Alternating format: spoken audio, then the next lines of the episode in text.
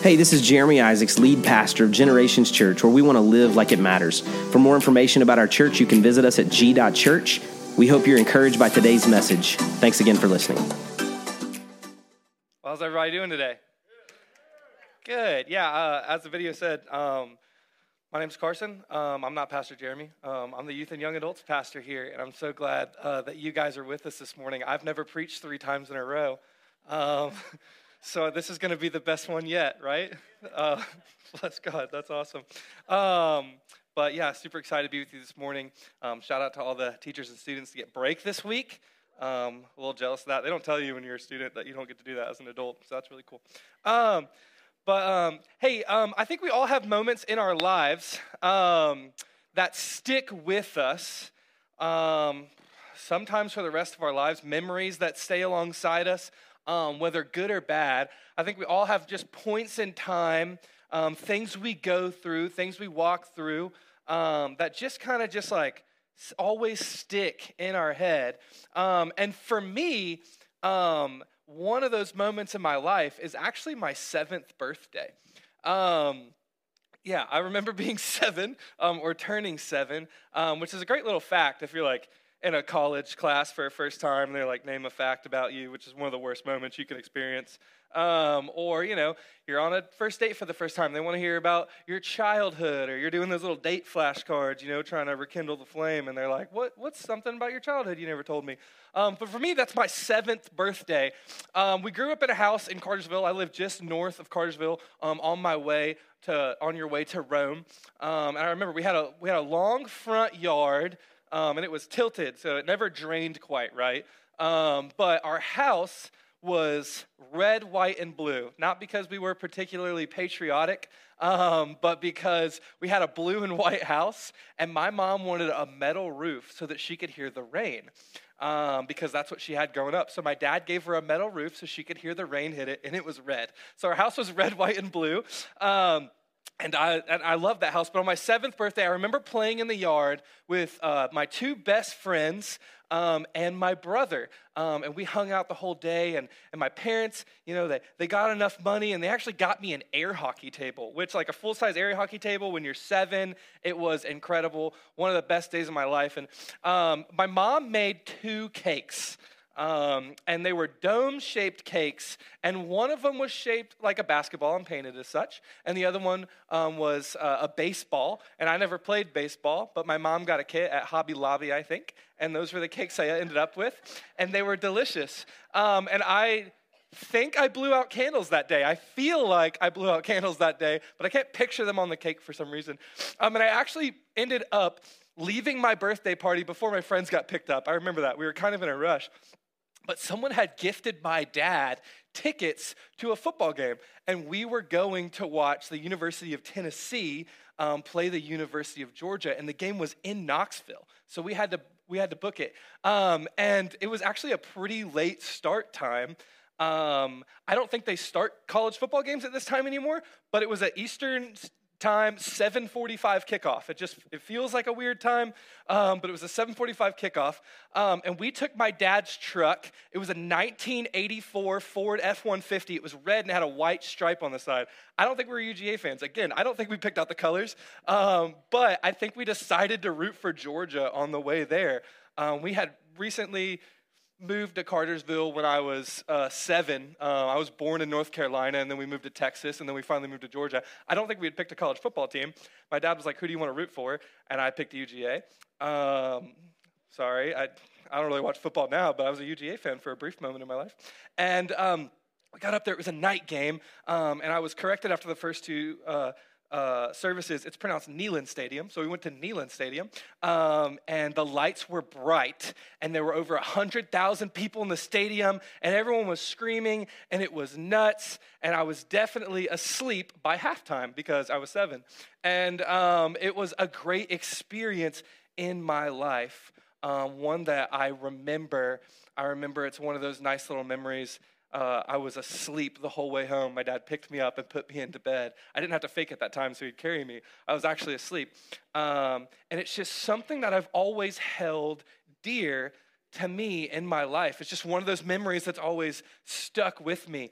Um, I was one of four kids, and at one point, my parents had four uh, kids under the age of five. He's not in the room, but I was like, four kids under the age of five It's crazy. Only Pastor Aaron could do stuff like that, but Bethany's here. So, but um, my dad oftentimes worked three jobs. He worked at a steel mill. He'd work like 60 hours a week. Um, he put himself through school and got his master's degree, all way having four kids. He was a busy man. Um, and this was just a day in my life that I actually got to spend time with him. And so I always cherish that. I think about it all the time. And I have a lot of days um, in my life that stick out to me, maybe none more than that. And I'm sure you guys do too, that you have stories that stick out, and some good, and I also have some bad parts of my life that I really wish I'd forget, um, but they actually stick with me too, all the same. Um, but one thing that I've learned in this life um, is that time keeps moving. Time keeps moving and it doesn't stop. Uh, today, I'm 27. Um, and I'm actually closer to my 40th birthday than I am my seventh. Um, if that makes you feel old, it does me too. Uh, it's hard to wrap my mind around. But um, time just continues to march forward. And even when memories fade little by little, um, it seems like we don't get a choice but then to keep going. Time doesn't stop for anybody. First John actually says this um, in verse 17, chapter 2. It says, This world is fading away along with everything that people crave. But anyone who does what pleases God will live forever. Um, and as this world continues to fade away over these next two weeks, this week and next week, uh, we're going to be talking about all that matters. All that matters. Um, and answering questions like why did God put us here and what should we focus on with the time that we've got. Um, if you'll turn with me uh, in your Bibles to the book of First Corinthians, it will be on the screen if you didn't bring your Bible with you today. If you can't find it, it's in the New Testament. Um, it's right before Second Corinthians. So it's right there. So Paul is writing to a group of churches um, in the city of Corinth. Um, and how letters were written to churches. These were churches that Paul had helped start and minister to, and um, I'm sure he helped lead people to Christ and baptize them. Um, and he wrote a letter, and how it would work is they'd write a letter to a city, and then they'd pass it around to all the churches. So if somebody wrote um, a letter to the city of Canton, um, and we read that letter, then we'd pass it to Revolution or Canton First Baptist or Action Church, just some of the churches around here. And whatever Paul thought we were doing wrong or maybe he wanted to commend us on a few things, uh, we would just share that with the rest of the city. So Paul is writing this letter, but he's writing it in response um, to some gossip that's going around in the church. And it's actually gossip about leaders in the church. They're kind of just like dragging Paul and other names through the mud. They're kind of talking bad about him, and Paul's kind of on the defense mode. He feels the need to defend himself. Luckily, this is a time past. Uh, the day we live in today, people don't talk bad about church leaders or anything like that. So that um, it's okay. Okay, it's fine. Uh, if you didn't laugh at that, we just have a different algorithm on Instagram. So, um, but um, they're dragging his name through the mud, and he feels the need to defend himself. But amidst the controversy, Paul's and Paul's response, we get a framework of how one of the greatest followers of Jesus, some who, someone who literally encountered him and ruthlessly committed his life to following him, viewed his own life. Paul gives us this framework for his outlook on how he saw his life. And I'm going to pick up in verse 19, chapter 9. It says this Even though I am a free man with no master, I have become a slave to all people to bring many to Christ. And when I was with the Jews, I lived like a Jew so that I could bring Jews to Christ. And when I was with those who follow the Jewish law, I too lived under the law, even though I'm not subject to the law. I did this so I could bring to Christ those who are under the law. And when I'm with the Gentiles who don't follow Jewish law, I live apart from the law too, so that I can bring them to Christ. But I do not ignore the law of God, I obey the law of Christ. When I'm with those who are weak, I share in their weakness, for I want to bring the weak to Christ. Yes, I try to find common ground with everyone, doing everything I can to save some. I do everything to spread the good news and share its blessing. And this part is where we'll spend most of our time. Don't you realize that in a race, everyone runs, but only one person gets the prize? So run to win. All athletes are disciplined in their training, even the people who lose, right? They do it to win a prize that will fade away, but we do it for an eternal prize. So I run with purpose in every step. I'm not just shadow boxing. I discipline my body like an athlete, training it to do what it should. Otherwise, I fear that after preaching to others, I myself might be disqualified. Paul is speaking here on the discipline that it takes to follow Jesus. And he starts with saying, I'm a free man. But his mindset says, I would become a slave so that people would know who Jesus was. And I think he meant that language as strong as it sounds. He said, I will do whatever it takes for people to know God. For honest, we really like the opening line of that one section. Even though I'm a free man with no master. That sounds really nice, right? Like, bless God, sin has no hold on me. But let's also remember that Paul said, I would myself become enslaved, that people would know God. He also said this in Galatians 5. Um, he was actually speaking to people um, that were kind of becoming lackluster in their faith and turning away from God. He says this He said, You were running the race so well. Who has held you back from following the truth? It certainly isn't God, for he is one who called you to freedom. For you have been called to live in freedom, my brothers and sisters, but don't use your freedom to satisfy your sinful nature. Instead, use your freedom to serve one another in love. Paul says that our freedom, the time that we've got here, our lives, time that we never feel like we have enough of, is a gift that we would serve one another and not serve ourselves. Paul's mindset on following Jesus is finishing a race, training to win. And I think to follow Jesus, you have to follow him like you want to win. You have to train and discipline yourself like you're going to win the race. Paul's whole focus in this passage and his mindset is I only have so much time here and I have to do it well. I only get one shot at this. I'm not going to get some do over. This is the race that God has called me to run. And in fact, as we think about what matters, as we talk about what matters to God, the first thing that popped up to me is eternity. The first thing that popped up to me is eternity. Eternity is something we all crave. It's why our to do lists are too long and uh, men think they're invincible. Ecclesiastes actually says it like this uh, discussing time. It says, He or God has planted eternity in the human heart. But even so, people cannot see the whole scope of God's work from beginning to end. Eternity is a gift from God that He put inside of us. Because no matter how much we want, but let's be honest, if no matter how much we want to think that we'll live forever, the prime of our lives is really a smaller window than we'd like to give credit to, right? I'll sell myself out. I'm 27. I try to play basketball every Monday night. That's what I like to do. Um, so I should be in the thick of my prime. But every time I play, my knees stop working for 48 hours. I just have to stop. Um, but why else would they go and try and discover a new fountain of youth and stuff like that? We have this idea of eternity in our heart. And the Bible teaches us that it's a gift. The hardest part about life is that we peak at knowledge at 16 and 17. And then forget everything else and live clueless the rest of our lives, right? That was a joke. That was for the parents. I used to be 16 and 17. Um, we have eternity in our hearts, but our minds can sense that our bodies have an expiration date. Life is more complex uh, than we think as a follower of Jesus. Our souls feel eternal, but our mind and our bodies, they know that we will expire. And Paul is trying to convince us to listen. Our life is short our life has an end.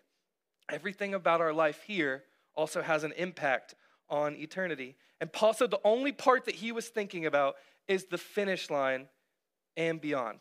The only thing that he was thinking about is the finish line and beyond. I've actually got an illustration that many of you guys have seen before, um, I'm sure, but it's, it's a little, I think it's the best way to communicate what I'm talking to. I actually have this rope right here. Um, and I'm going to borrow this illustration from another pastor. This illustration's a little bit older than I am, so it was before my seventh birthday. But what I'm going to do is I'm going to pull out this rope. You guys got to see this. I didn't do good in the first two services. Look at that. Oh, technique. Come on. I didn't work on that in between. It's fine. Um, I said I should have been a cowboy earlier, but um, we'll move past it. That was a rest in peace, Toby Keith thing. Um, so we have this. There we go. Um, so we have this rope, right? And I want you to imagine that this rope just continues on and on. It goes past this stage, through this back door, and it wraps around the earth a few times, even. It continues. There's no end to this rope, right? You guys can imagine a rope with no end. Um, and then I want you to believe that this red part right here on the end of the rope is actually the span of our life while we're here on this earth. Okay? So this is our lifetime here on this earth, whatever how many you get, 89, 100 years. Um, and this is the rest of eternity, our life with God. This is the life that's going to continue. The Bible teaches that we have an eternity and we're going to exist somewhere. And there's a lot of people, a few generations before me, that said, I'm going to just save all my money and do whatever I can so I can really enjoy this part of my rope. I really want to have a good time. The first two services laughed at that. Um, and there's a lot of people that are around my age and maybe a little younger that said, I'm going to have a really good time right here before my knees stop working and I make noises when I sit down. And I'm going to live it up. And I'm probably going to have no money back there, but I'll be old anyway. Um, and so that's kind of like how we tend to live our life. And this is just such a small portion of the rope. And Paul said this when he talked about his life and the span of it. He said, My entire mindset is right here. My entire mindset is on the finish line. I'm thinking about the part of my life that leads me into eternity. I'm thinking about the part right here that's to spend either with Jesus or apart from him. I'm thinking about the goal ahead of me and not necessarily what happened 10, 5, yesterday, or tomorrow, or the other direction. He said, I'm to keep my mind on the finish line because that's what's to help me run the race. And I think oftentimes we think about, oh, you have to be careful here because you don't want to hurt yourself back there. And Paul said, no, no, no, no. You have to be careful here because you're setting yourself up for an eternity. You're setting yourself up for something.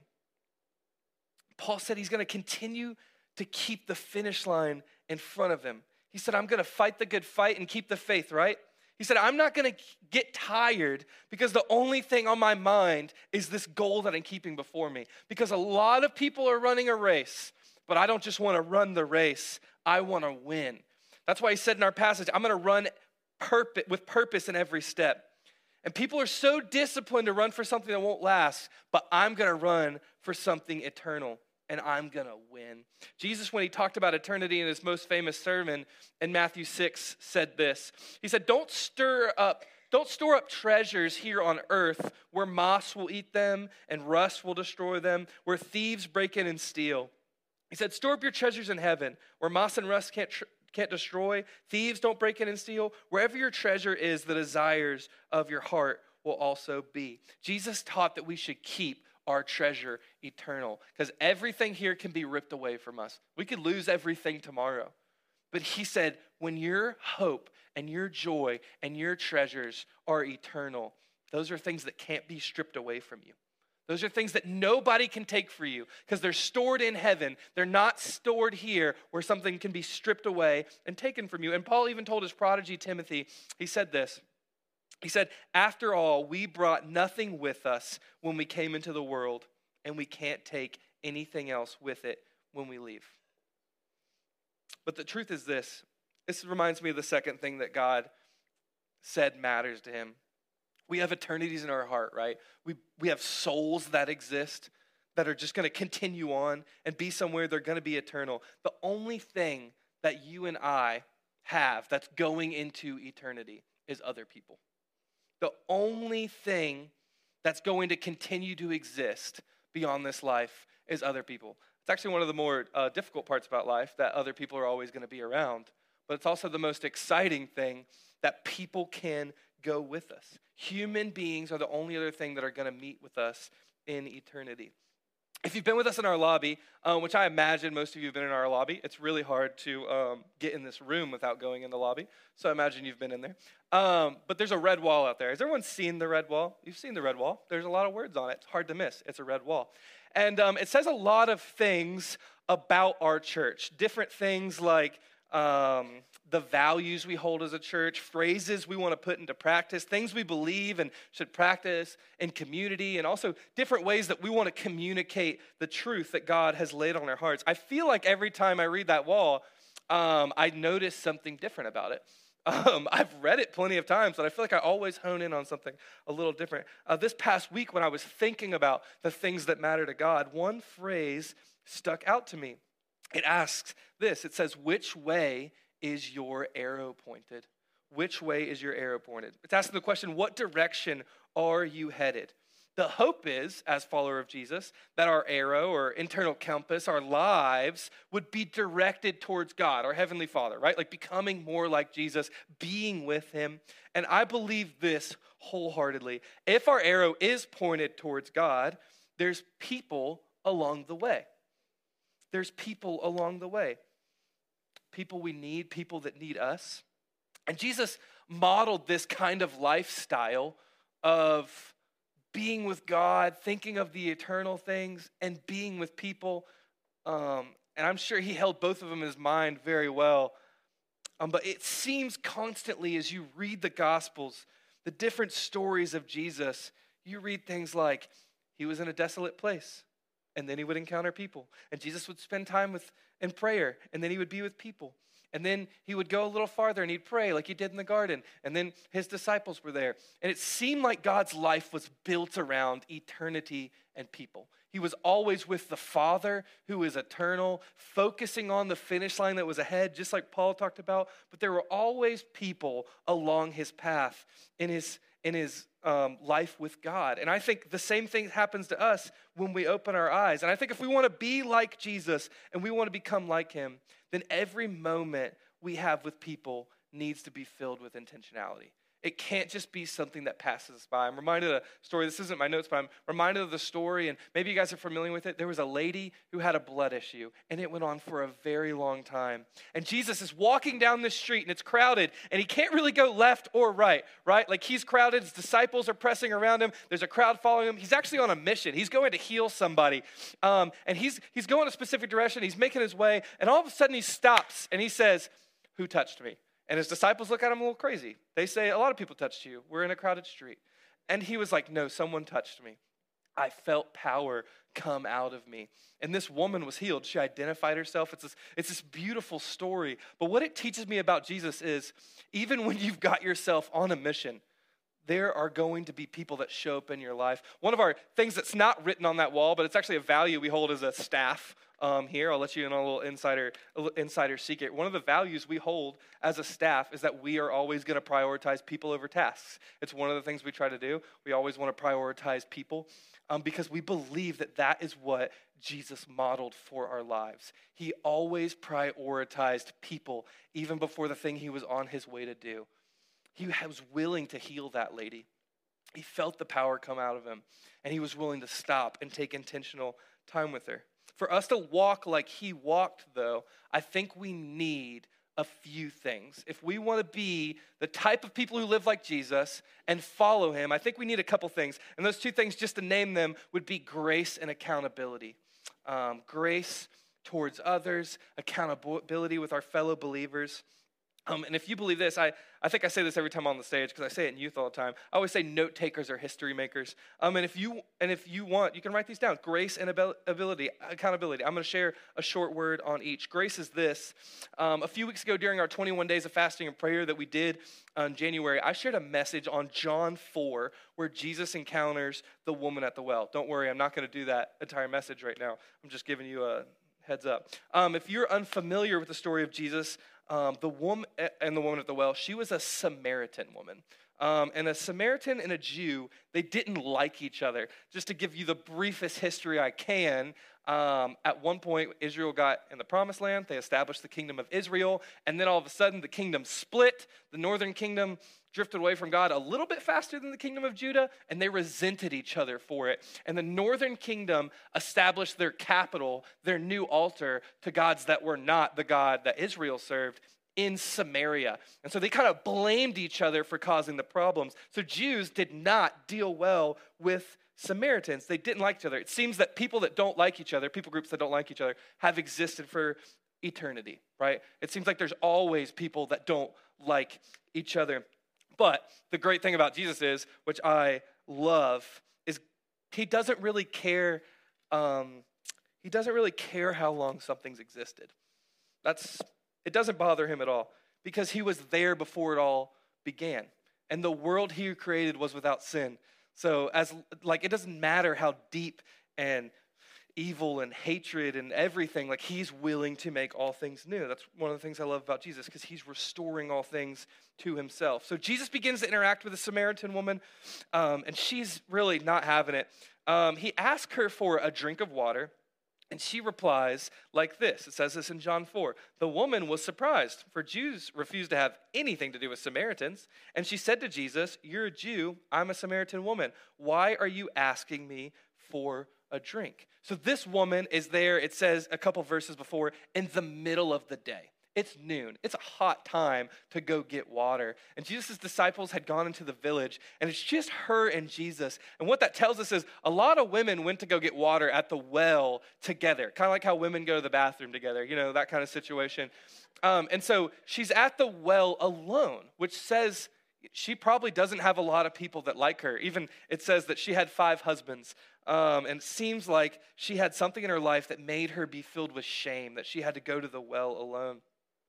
And the woman was surprised. She said, Why are you asking me for a drink? And Jesus didn't respond with, Well, I am the Son of God. Well, I am the Savior of the world. Well, I kind of deserve this drink of water. He responded like this He said, Actually, I've got an offer for you. He said, I've got living water, otherwise known as what we would refer to as eternal life.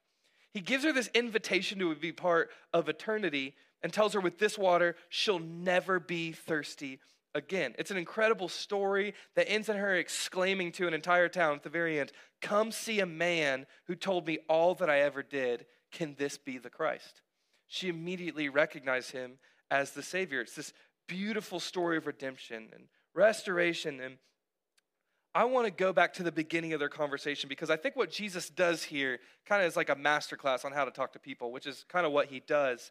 Um, but as we read here, it's just one tiny picture of who Jesus was that just was like a, an example of how he lived and shaped his life. At the very beginning of the story, when he asked for water, he started by looking at her and just saying, I'm thirsty. I'm thirsty. His opening line was, I'm thirsty. Will you get me a drink. Jesus, who was fully God and was fully man, says to a woman everyone told him that he was supposed to have nothing in common with. He lets her know that he's human. He's fully God, but he's fully human, and he just wanted something to drink. And I think if there's one thing we need more of as the church when it comes to people, it's to let them know how human we are because people who do not know God needs to see our humanity and what God has done for us. They need us to step off our high horses, not to be holier than thou, not to say, "Look at me, I'm free from sin." Because as we saw at the end of the story, if we've truly encountered God, there's no reason for us to hide our humanity. She said, Come see a man who told me all that I ever did.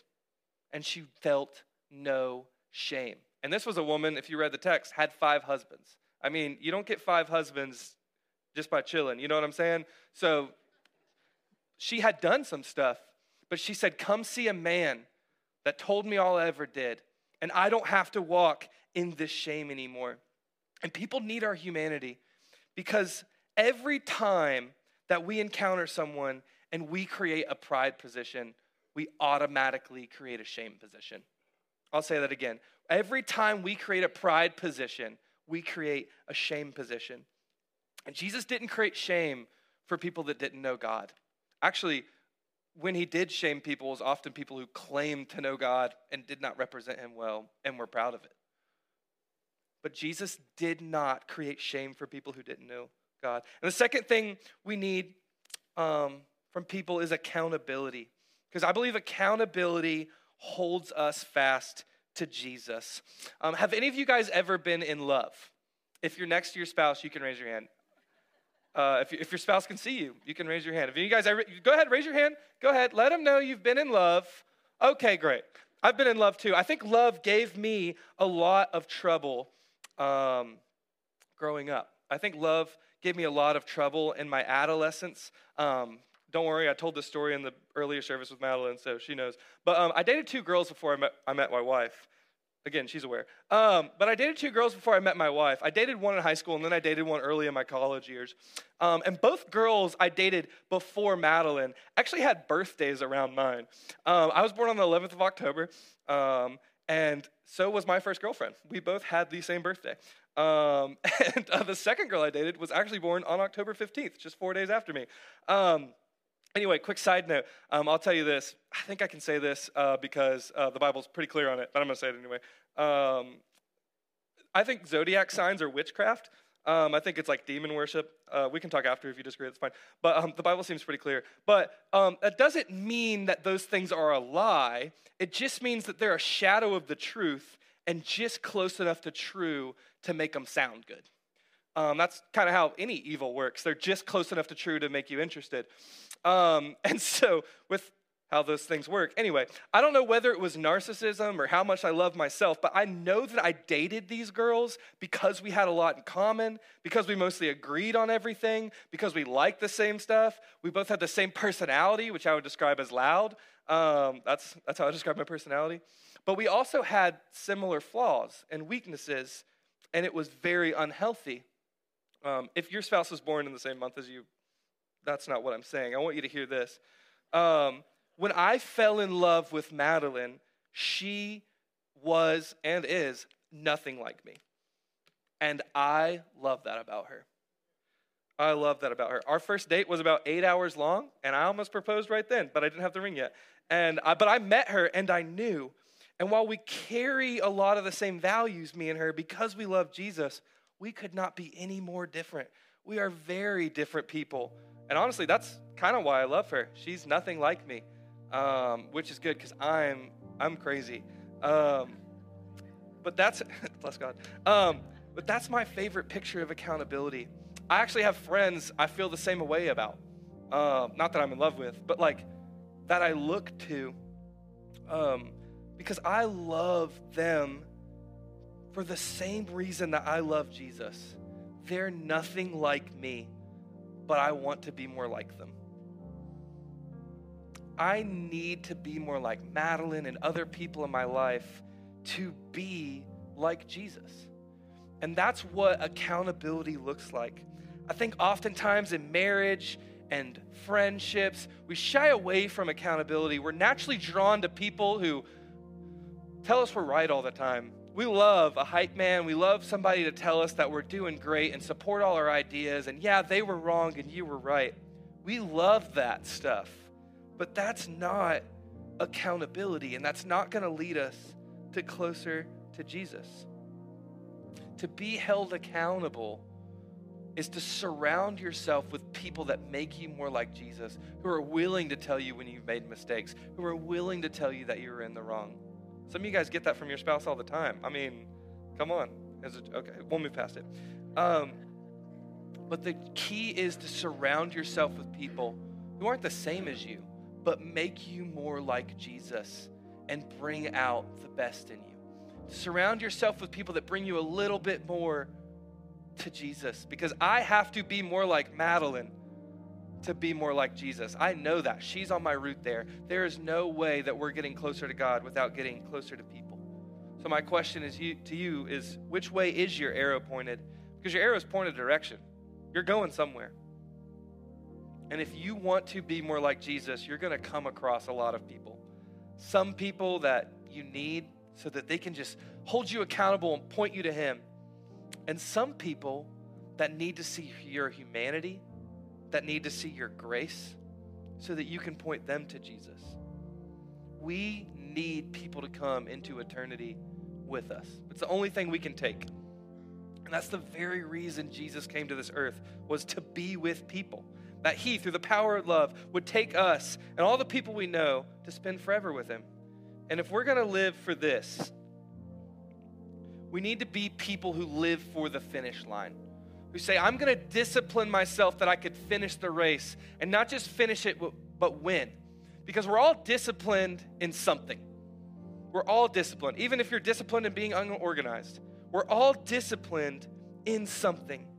And we want to be people who are disciplined and finishing the race and following Jesus. Because I personally, as we all have memories, I can't go back to my seventh birthday, as fun as it was, right? I can't travel back in time. It was awesome. We all have memories. We wish we could go back to that day, that moment. But if I'm honest, I don't know how much of my seventh birthday I remember versus how much I've seen through pictures and videos. Because memories fade, and First John said the earth is passing away.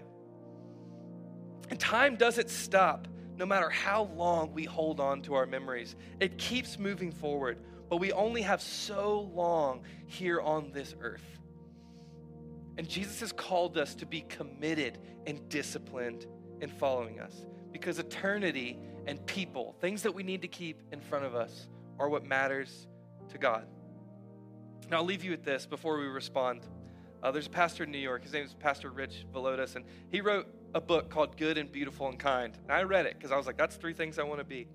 And he said this I have learned repeatedly that it's much easier to preach the kingdom of God than it is to live it. We can all talk a good game. So, next week, as we continue this series, we're going to talk about what it means to live out the things that matter to God. I want to pray with you guys before we go. Um, if you'll bow your head and close your eyes. Um, I have three prayers that I want to offer up before God um, as a community of believers together. And the first one is this maybe you looked at this rope analogy and you saw the red tape and you saw the finish line and you said, I don't really know where I'm going to spend my eternity. I'm a little bit uncertain. I'd like to commit, but I just don't know. And if that's you, um, and you want to make that decision to follow Jesus, and you say, I want to spend eternity with Jesus, I want to commit my life to Him, I want to run my race. Um, if that's you, would you lift your hand um, just so we can pray and say, God, we just accept you into following Jesus? Um, and the second prayer is this I'd like to pray for those who feel like they've been living for themselves, that they haven't really been aware of other people's needs and things around them. Maybe they've struggled to offer other people grace. And they said, oh, I haven't really offered people grace, the grace that God has given to me. I know in my own life, God's given me more grace um, than I've given other people. And if that's you, if you want to be someone who offers other people grace and more of it and more of it, you want to become more like Jesus would you raise your hand? I'd like to pray for you this morning. I know my hand's raised. I'd like to be more filled with grace. See your hands. You can put them down.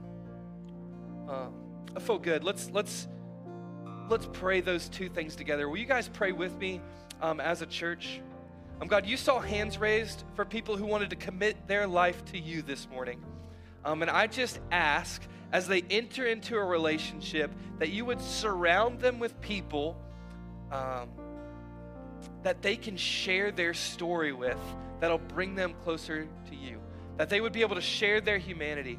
I pray that all of us in relationship with Jesus would be able to share our story. And I just ask that you would surround us, especially as new believers, with people that will hold us accountable, that will help us run our race, that will help us be more disciplined, that would help us be more like Jesus, and that you give us great courage in our walk. And God, I, I pray for those who feel like they've been living for themselves, myself included, who feels like they struggle to offer people grace that you've offered us so freely all the time. I just ask you to help us to be grace filled people. That you keep it in front of us, this finish line, but also this mindset that said, God has shown me grace. I want to show it to other people. Keep it in our head, keep it before us. Help us to watch our tongues and our, our mouths and our lives and just say, I want to be a person that offers grace to people. I pray that you'd help us to live that out with great courage. And I pray over the church today, Lord, as we sit here. God, that as we go out, as we live our as we live our week, God help us to be people that look for people. God, found people find people. And as we have been found by you, help us to find others and bring them close to you. I ask all this in your name that you would receive honor and praise for it. In your name, amen. Thanks again for listening. If today's message was an encouragement to you, we invite you to share it with your friends and family. Maybe subscribe, rate, and review the podcast. It just helps us spread the word about what God's doing here at Generations Church. For more information about the church, visit us at g.church. Have a great day, and God bless.